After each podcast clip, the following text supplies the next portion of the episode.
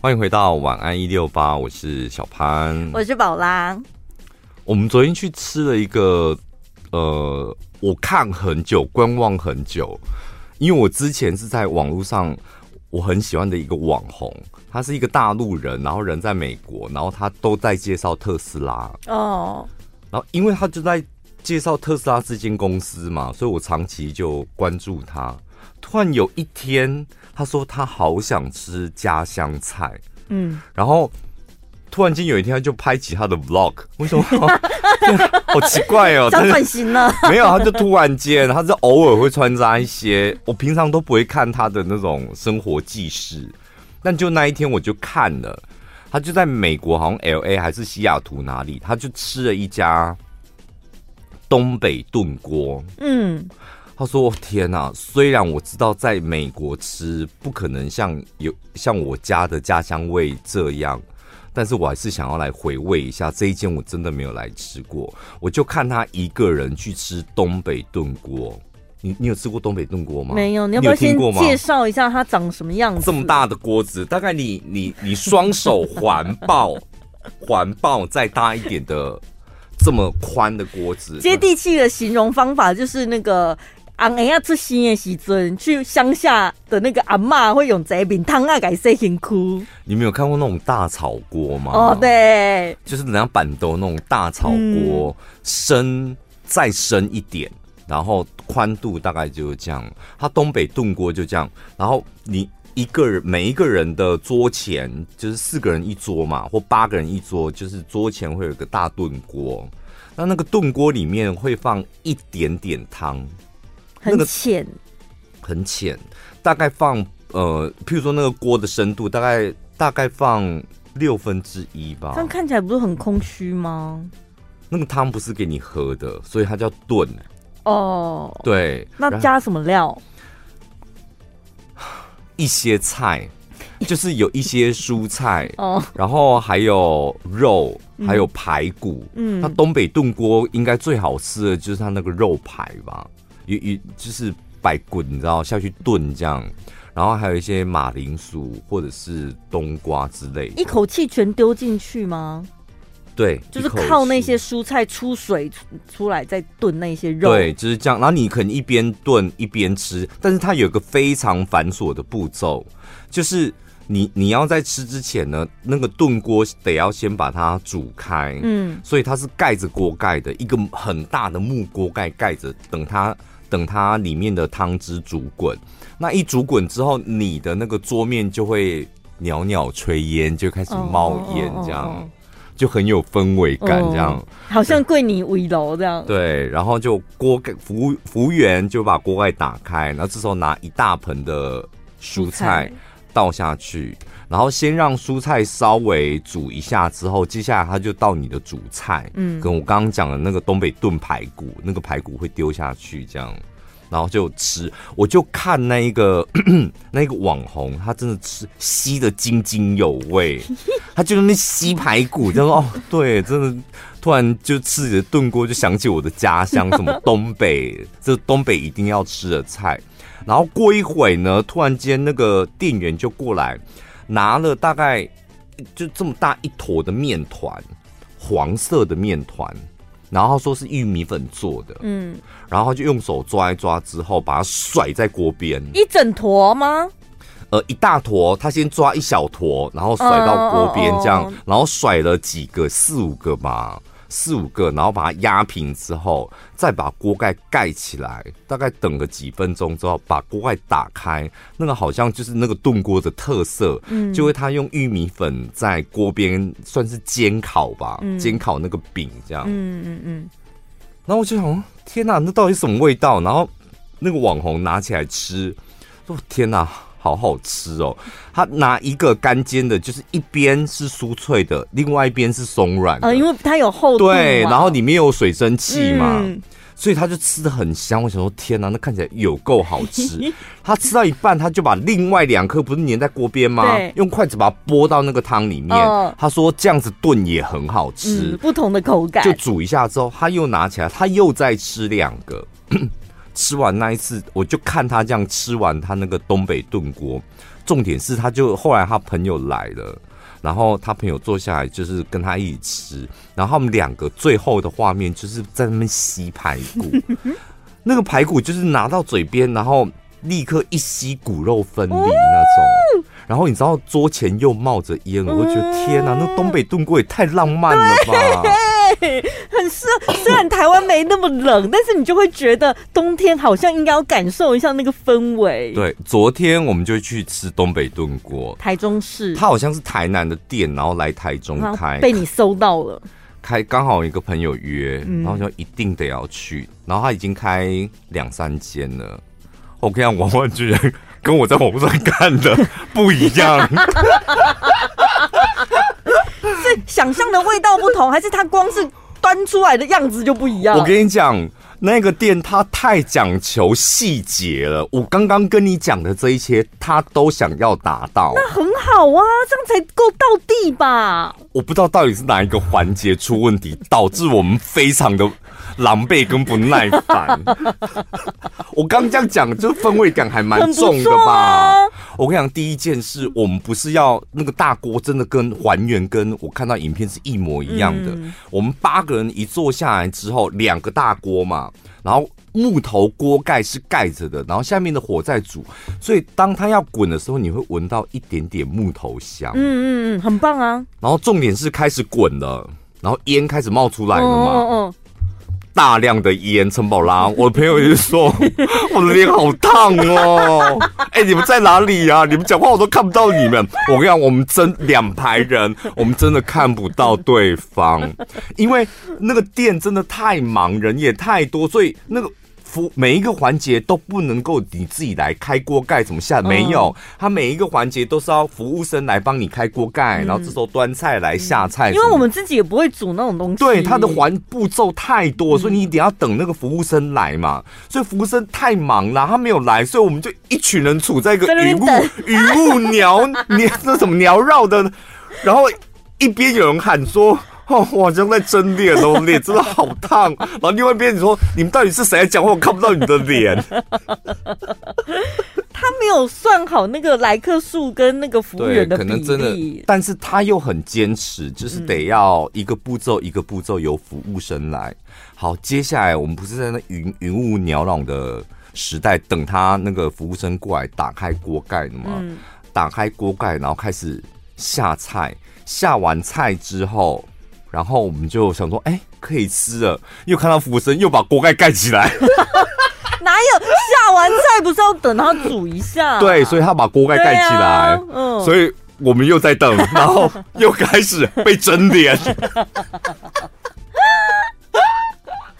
然后过一会之后，服务生又过来说：“那我帮你们加一点汤，接下来要下肉了。”嗯，所以就是把锅盖打打开之后，再下一点汤。然后这时候我们就看着他，想说，那所以我们可以吃菜了吗？他又把锅盖盖起来了。因为你知道每一个 每一桌他们的步骤环节可能你知道顺序不一样，他可能还要去忙其他的事情，所以他现在手头上有汤，先加汤，然后待会他就拿排骨来来给你煮了，这样又盖起来，然后又开始蒸脸，然后蒸完脸之后，他最后终于把排骨。拿过来，拿过来的时候，就在里面炖的同时，另外一个服务生又走过来，然后这时候说：“不好意思，我帮你们呃烤个饼，这样。又把锅盖打开来。嗯”到现在已经过了一个小时，我们什么东西都没吃到，一个小时了，什么东西都没吃到。可是你们一直蒸脸呢，难怪你今天看起来气色很不错。我跟你讲。好在我坐在冷气口，就是那个风吹向，所以那蒸汽都没扫在我脸上。最好不管最后排骨吃到了，饼也吃到了，怎么样？跟想象中的味道？其实我觉得，因为我们人太多，不然我觉得可能四个人一桌比较刚好，比较刚好，你比较吃起来比较可能不会这么的狼狈吧。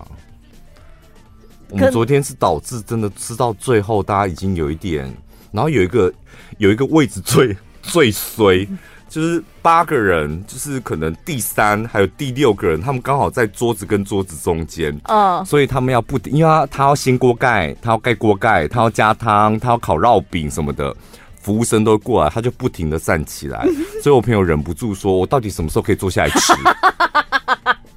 我已经站在旁边站很久了，还是坐了又站，站了又坐，坐了又站。还是你干脆你加入服务生的行列好了，看起来很忙。因为他们真服务生真的很忙，因为他们真的太多环节。然后你吃到一半，突然间他要来烤那个饼，嗯，他又要戴手套。他真的不像人家东北，就是那种直接手这样甩上去，呃，比较讲求卫生。戴手套，然后那个面糊还要让它沾点水，嗯，然后顺利的让那个面糊粘在锅边，然后大家就盯着他看嘛，也不知道是紧张还是没粘好，就一直滚下去，那个面糊一直滚下去，然后我们最后就说啊，不然就像。就像煮霸银亚，这样煮一下好了，不用硬是强求把它粘在上面。因为毕竟已经蒸点蒸一个小时，就大家火气都上来，真的不耐烦了，只想要不管什么东西都好，煮好了快点吃可以吗？但味道是还不错了，我觉得、oh, 味道是真的可以去试试看。Oh, oh, oh. 可能真的你们太大群了，一整桌八个人，八个人分两锅，那服务生一口气要服务，可能真的有点忙不过来。还有，我跟你讲，我我我真的觉得，因为他要将就那个锅子真的很大。所以他的桌子必须做很宽，嗯，以免大家可能也会烫到。我跟你们讲哦，如果你们是两个人去吃一锅，你们聊天应该听不到对方的声音。中间是有个鲤鱼池在那边，而且它是开放性、开放式的空间，然后大家吵吵闹闹，你有你有听到吗？哈，我知道。啊，你要喝奶茶？我上次跟我朋友去三山烤肉，就这样子啊，我讲话不，他讲话我都听不到。就会有这些小细节的东西，所以约会可能不太适合，完全不适合，因为那素霸骨怎么素？就是可能朋友聚餐、家庭聚餐可以去尝鲜看看。但是我我第一次感受到什么叫做那个餐厅其实没有错，嗯、就是它是做的蛮到位的。但是我说，在网络上面看，就是你知道那个氛围感跟现实，你真的去走一遭，那个狼狈感怎么天差地别成这样？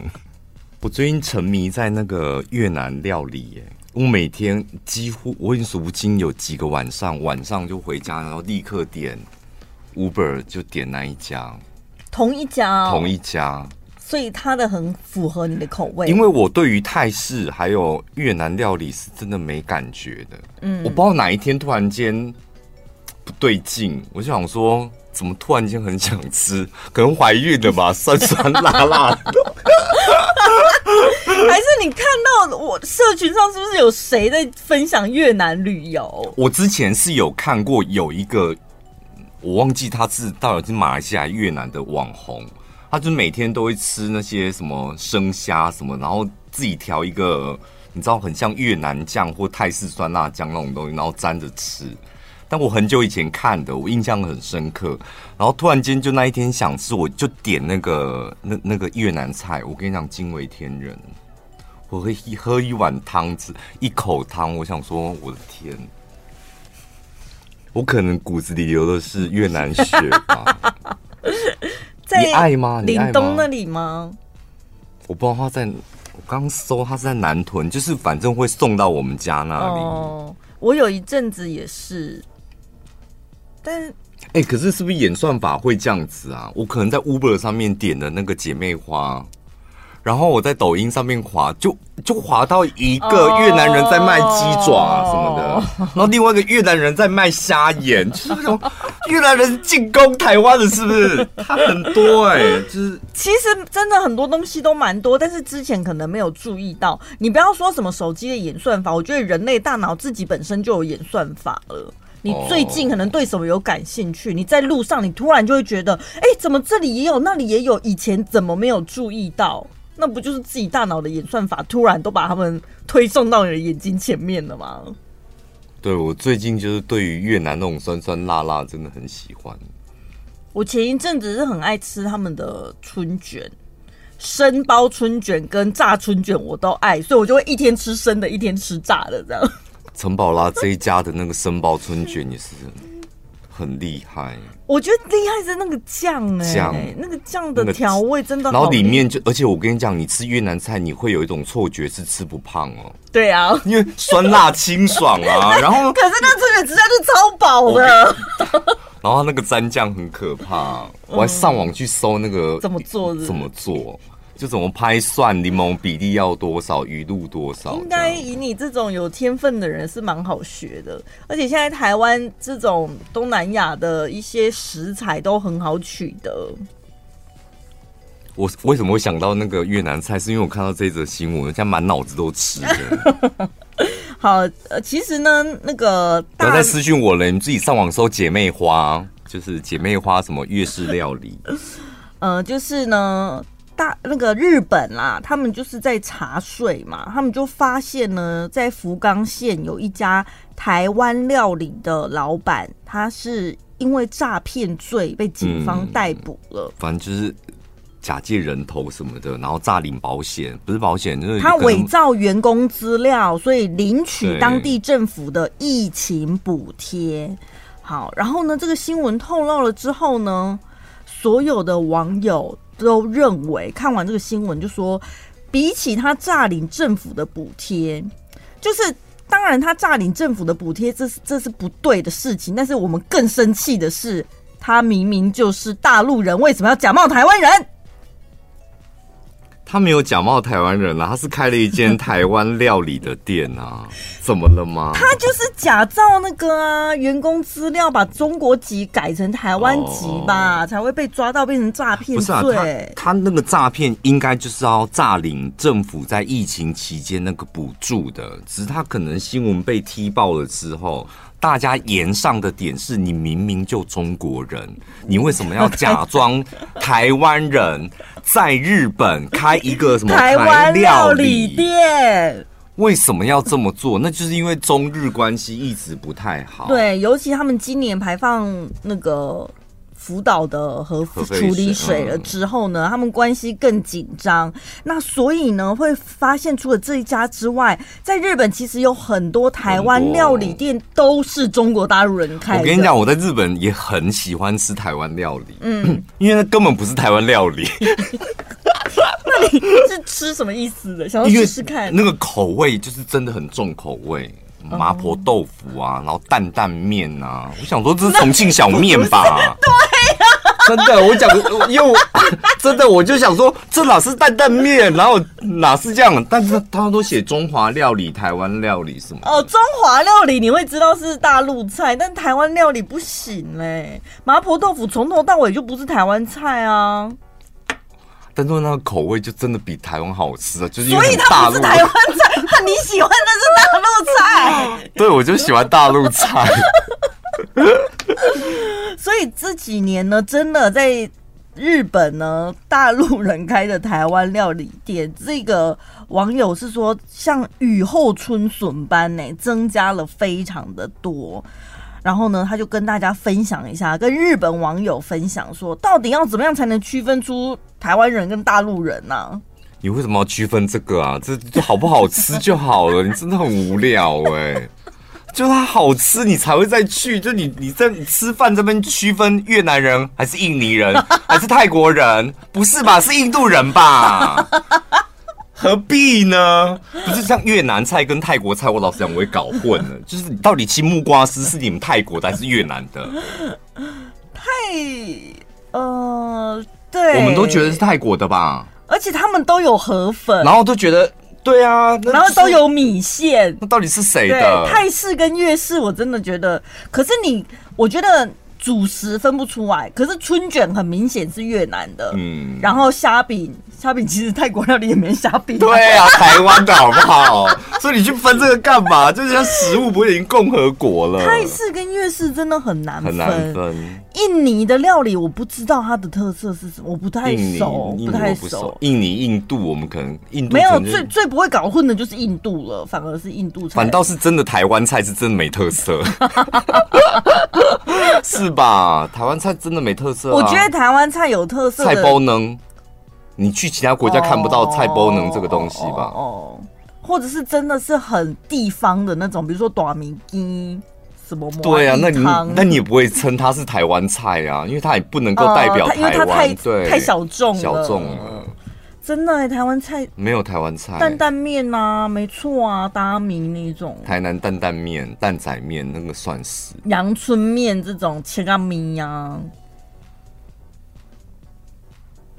对啊，对就就这样，就你真的你要想自己，你想不出来。鸡排真奶，可能是夜市那一挂的啊、呃。对，没有桌菜啦，我们没有对台湾料理没有那种大桌菜那种。如果你真的走进一个餐厅里面，然后指明说，而且我们要吃日本料理，嗯，你不会说我要吃台湾菜。去泰国说我要吃台湾菜，这好像哎什么啊？大家可能懵，厨师可能懵掉。台湾菜是什么？蒸鱼、炒青菜这样子，炒饭、炒面。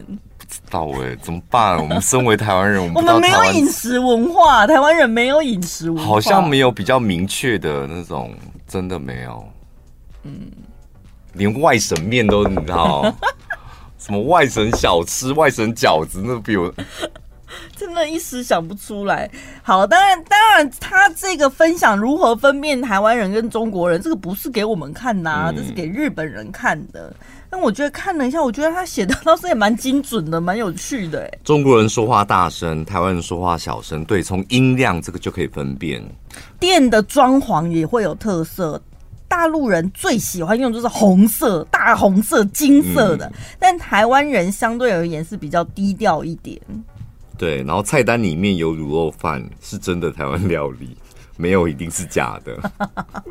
大陆是真的没有卤肉饭哦。然后看店员胸前的名牌，三个字的名字是台湾人，两个字什么东西？两个字就是中国人。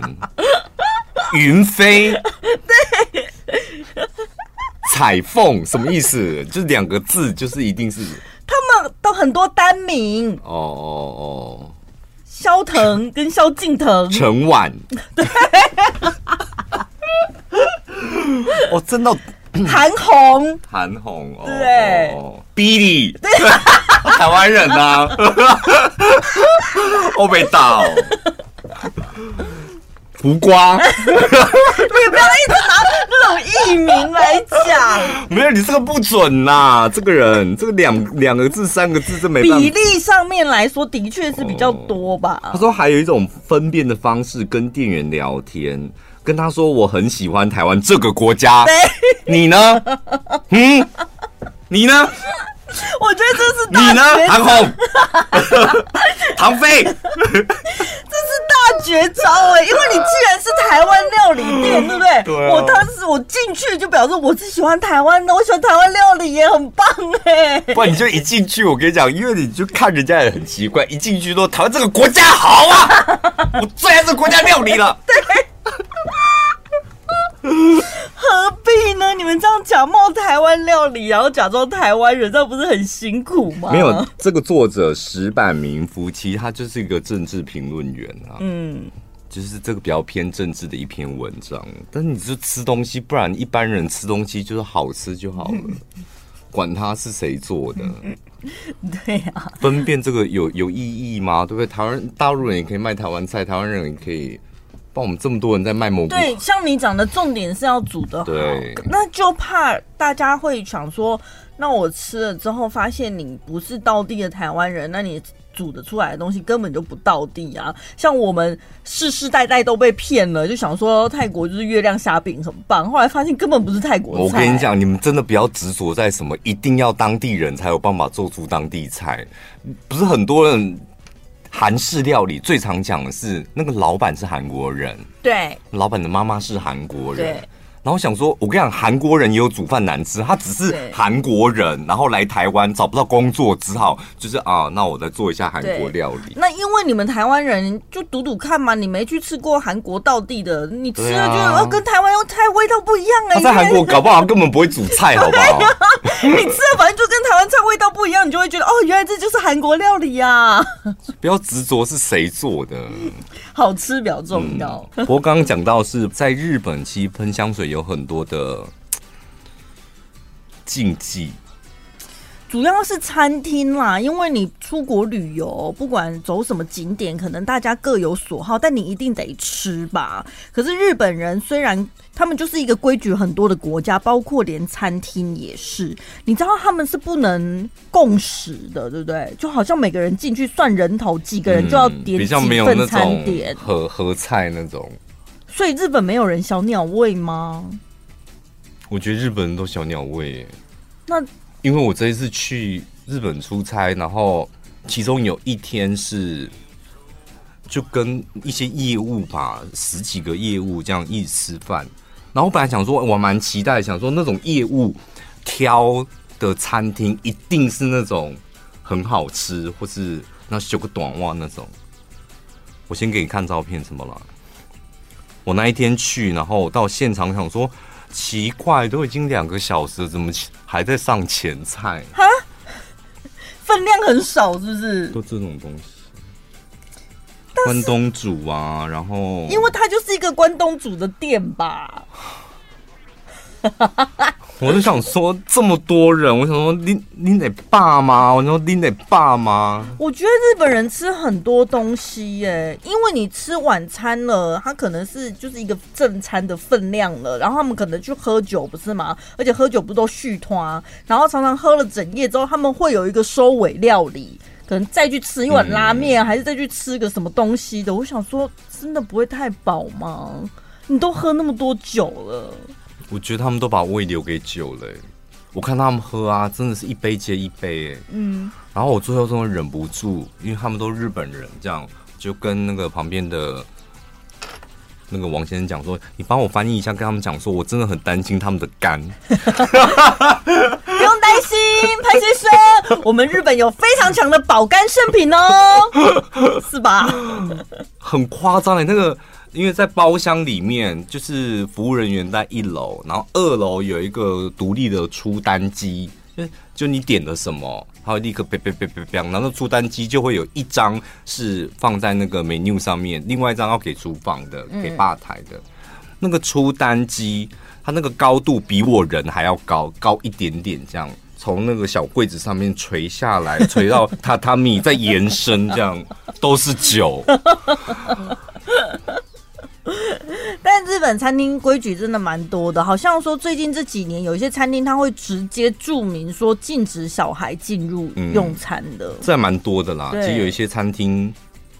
就是可能他餐点不符合小朋友，或者是怕小朋友就是跑来跑去吵闹之类，嗯、所以现在很多人会带着小朋友一起出国的家长可能要特别注意一下。然后另外还有店家，他们是都可以直接规定客人不能看电视，不能看手机。我跟你讲，我这次去我也发现，我想说奇怪，就是你们怎么都不会滑手机，真的没有会被骂是不是？我不知道，就三个饭局就是。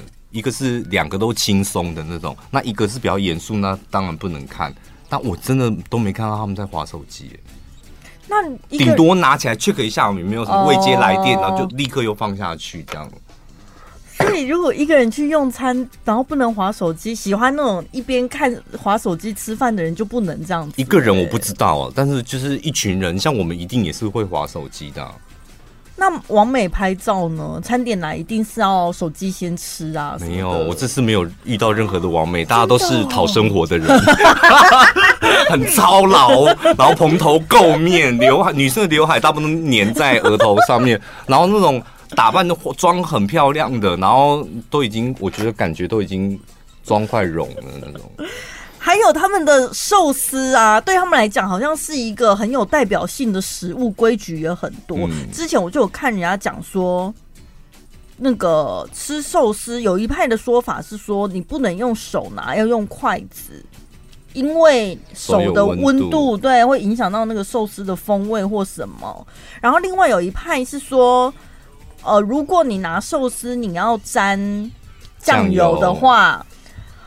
我忘记是要沾鱼那一面，还是要沾饭那一面，反正不能沾错面就对了。沾鱼那一面吧，你们也管太多了吧？就是很勒索啊！然后好像说这样对师傅不尊重，还是什么的。想说，好，怎么这么多妹妹更搞？然后甚至有一些寿司店，而且我跟你讲，我吃日本料理，我就是喜欢把那个芥末酱混在酱油里面，搅散，好台好台哦！我跟你讲，因为我很喜欢酱油芥末，然后我只要觉得。有酱酱油芥末沾任何东西，我都觉得很好吃。嗯，所以我一定会有一盘那个的、啊。日本人是绝对不会做这种事。管你去死的！还有寿司店会直接禁止客人擦香水，因为他觉得香水太浓的话，你会影响到别人用餐的感觉。就是，就是、如果你又是那种，譬如说寿握寿司，大部分都坐吧台，嗯，你那个吧台的那个，如果你真的香水味太重，真的。会影响到人家用餐，而且你的香水又不见得是每个人都喜欢的。哦，那是你的问题啊！你不喜欢是你的问题啊！我很喜欢，怎么了吗？不好意思，我们这间店就是禁止擦香水。你你是老板是不是？你不是也在吃饭的吗？你在那拽什么？然后就有人问说：“那怎么办？如果客人他擦香水是为了掩饰他身上的狐臭呢？”有狐臭跟香水，你们都不能进来我们店，可以吗？什么叫掩饰？就是你身上只要有任何味道都不可以进来。有狐臭，你本来就不应该去日本料理店吃饭啦。这么严苛，我还是得吃饭呢。不是，如果你自己觉得你的狐臭已经不受控了，先去洗澡弄干净。不是已经不受控到，就是你穿衣服了，然后它还是有可能会，嗯，照冲出来。那个应该就不能选那种日本料理，尤其是吧台区的。哦，你可以选择，比如说那个烧烤肉、烧烤，味道味道很重，麻辣火锅，或者是你就买麦当劳回家吃。不想要跟朋友啊，你也不能去麦当劳里面吃哦。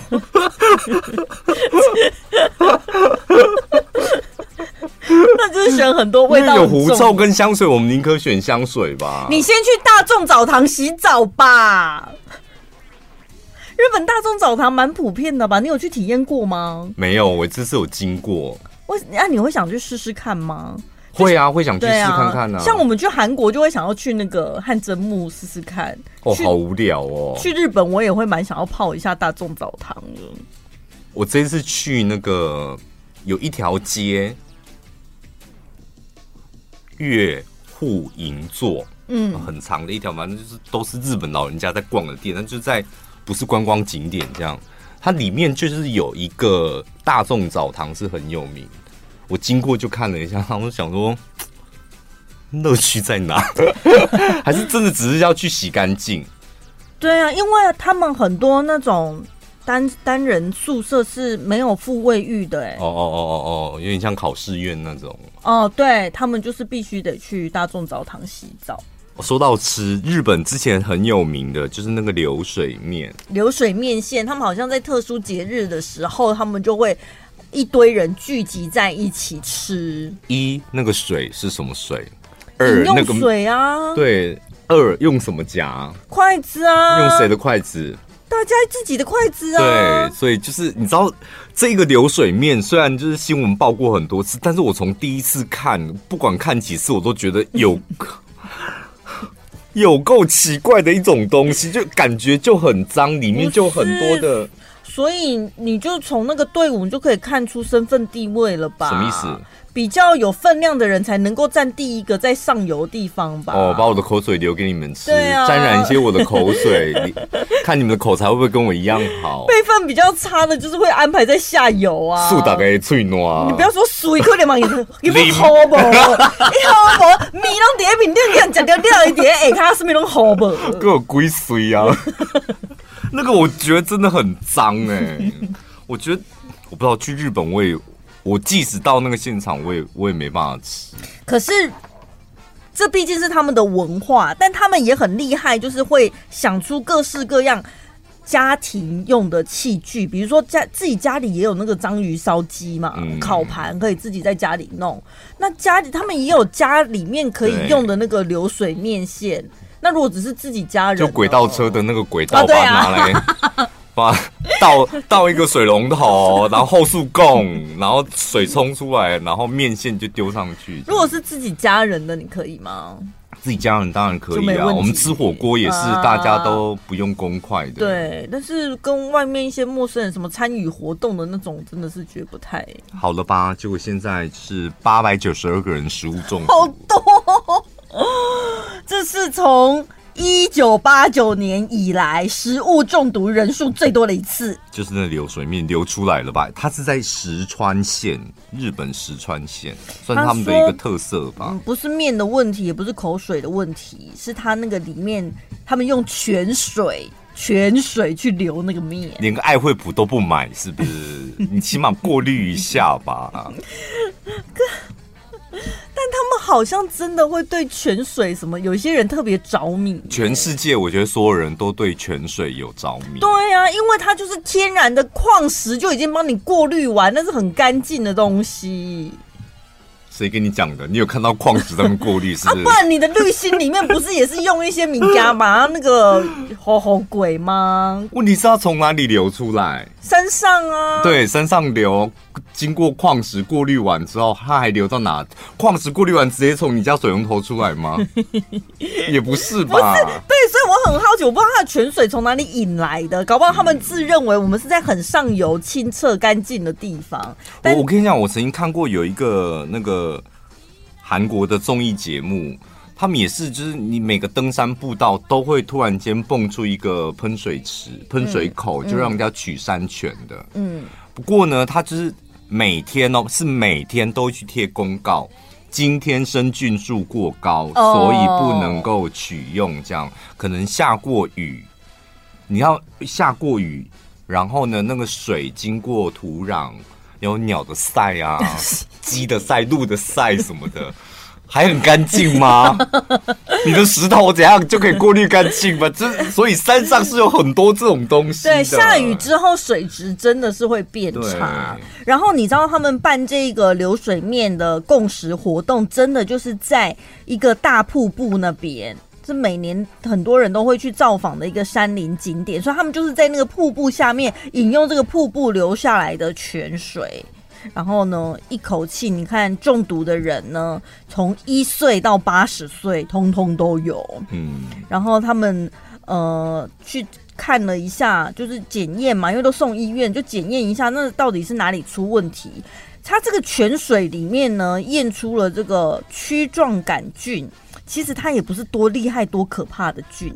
这种菌呢，只要充分加热食物，大概七十五度 C 以上。一分钟之后，它就会被杀死了。嗯、所以你看，加热食物很重要。生冷的，就是很怕会有这些不用多强的菌，只不过是这个，你也不用加热到一百度，哎，七十五度就能杀死的菌，啊、就让八百多人闹赛啊、剉赛啊、他卡天啊、发烧啊。还还有有时候吃那个人家结婚板豆的那种，嗯。有一次我，我那板德上面一定会有那种羹汤。对，有一年我们吃到一个非常顶级的，就那个它那个羹汤里面好像有很大只的蟹脚肉哦，但我不知道是真的还是假的，因为我后来没吃。为什么？因为同一桌贵哎。对，同同一桌，因为他他就突然间上了，不是一道一道上吗？他就可能突然接连的上了三道羹汤，然后还有。还有其他什么炸虾什么的，接连上三道这样，所以那个桌子一直呈现在转转的状态之下，啊，不然这羹汤来，我们就是礼貌性用汤匙开始舀嘛，对，它是呈现一个在转的状态。突然间，这时候同桌的一个长辈说：“哎呦，黑喜下面吉玛卡吗？”嗯，哎，一讲他筷子就拿过去去夹那个吉玛卡，重点是那是羹汤，哎，他的筷子伸进那个羹汤里面去夹吉玛卡。我跟你讲，同桌的人说。同时发出嗯，小小声隐形的那种，没有真的出来，但是我看每个人表情就是嗯，后来那个羹汤就没人吃了。哇，哎、欸，那你们的那个卫生水准很高哎、欸。看人，我觉得有时候那个人如果是你喜欢的，你可能觉得没关系，念他一下，哦、你怎么哎、欸、你那么脏啊？但那个人就是你不喜欢，就觉得我不想要沾到他的口水，或者是大家知道他平常卫生习惯不太好的那一种。其实你有没有觉得你你看不太出来？你怎么会知道一个人卫生习惯好不好？你不就从他的外表，嗯，他的言行举止，嗯，就看出来这个人卫生习惯应该不太好。譬如说讲话会脆脆嘎转坡的那种，哦、那个不行嘞。就他不知道为什么他的嘴角会一直产生出泡沫。就你跟他聊天，因为我们聊天都有距离，对，但可能聊久了之后，突然间他嘴角的泡沫冒出。以前我们学校有一个理化老师就是这样子，国小老师都会冒泡。我每次他上他的课，我都觉得说还好我长得够高，我座位在后面，嗯，就是不是前面。以前我我对于那个讲话最高会产生坡的也是国小老师，哦、我是亲眼目睹，就是我到那个讲台的旁边，然后好像听他讲说什么考试考不好什么的，然后就发现天哪，怎么一直产生出 泼白色的泡沫？对，他前辈子是青蛙还鲶鱼，或者是螃蟹。最轻松、最好笑、最疯癫，都在小潘宝拉的晚安一六八。刚刚超好笑。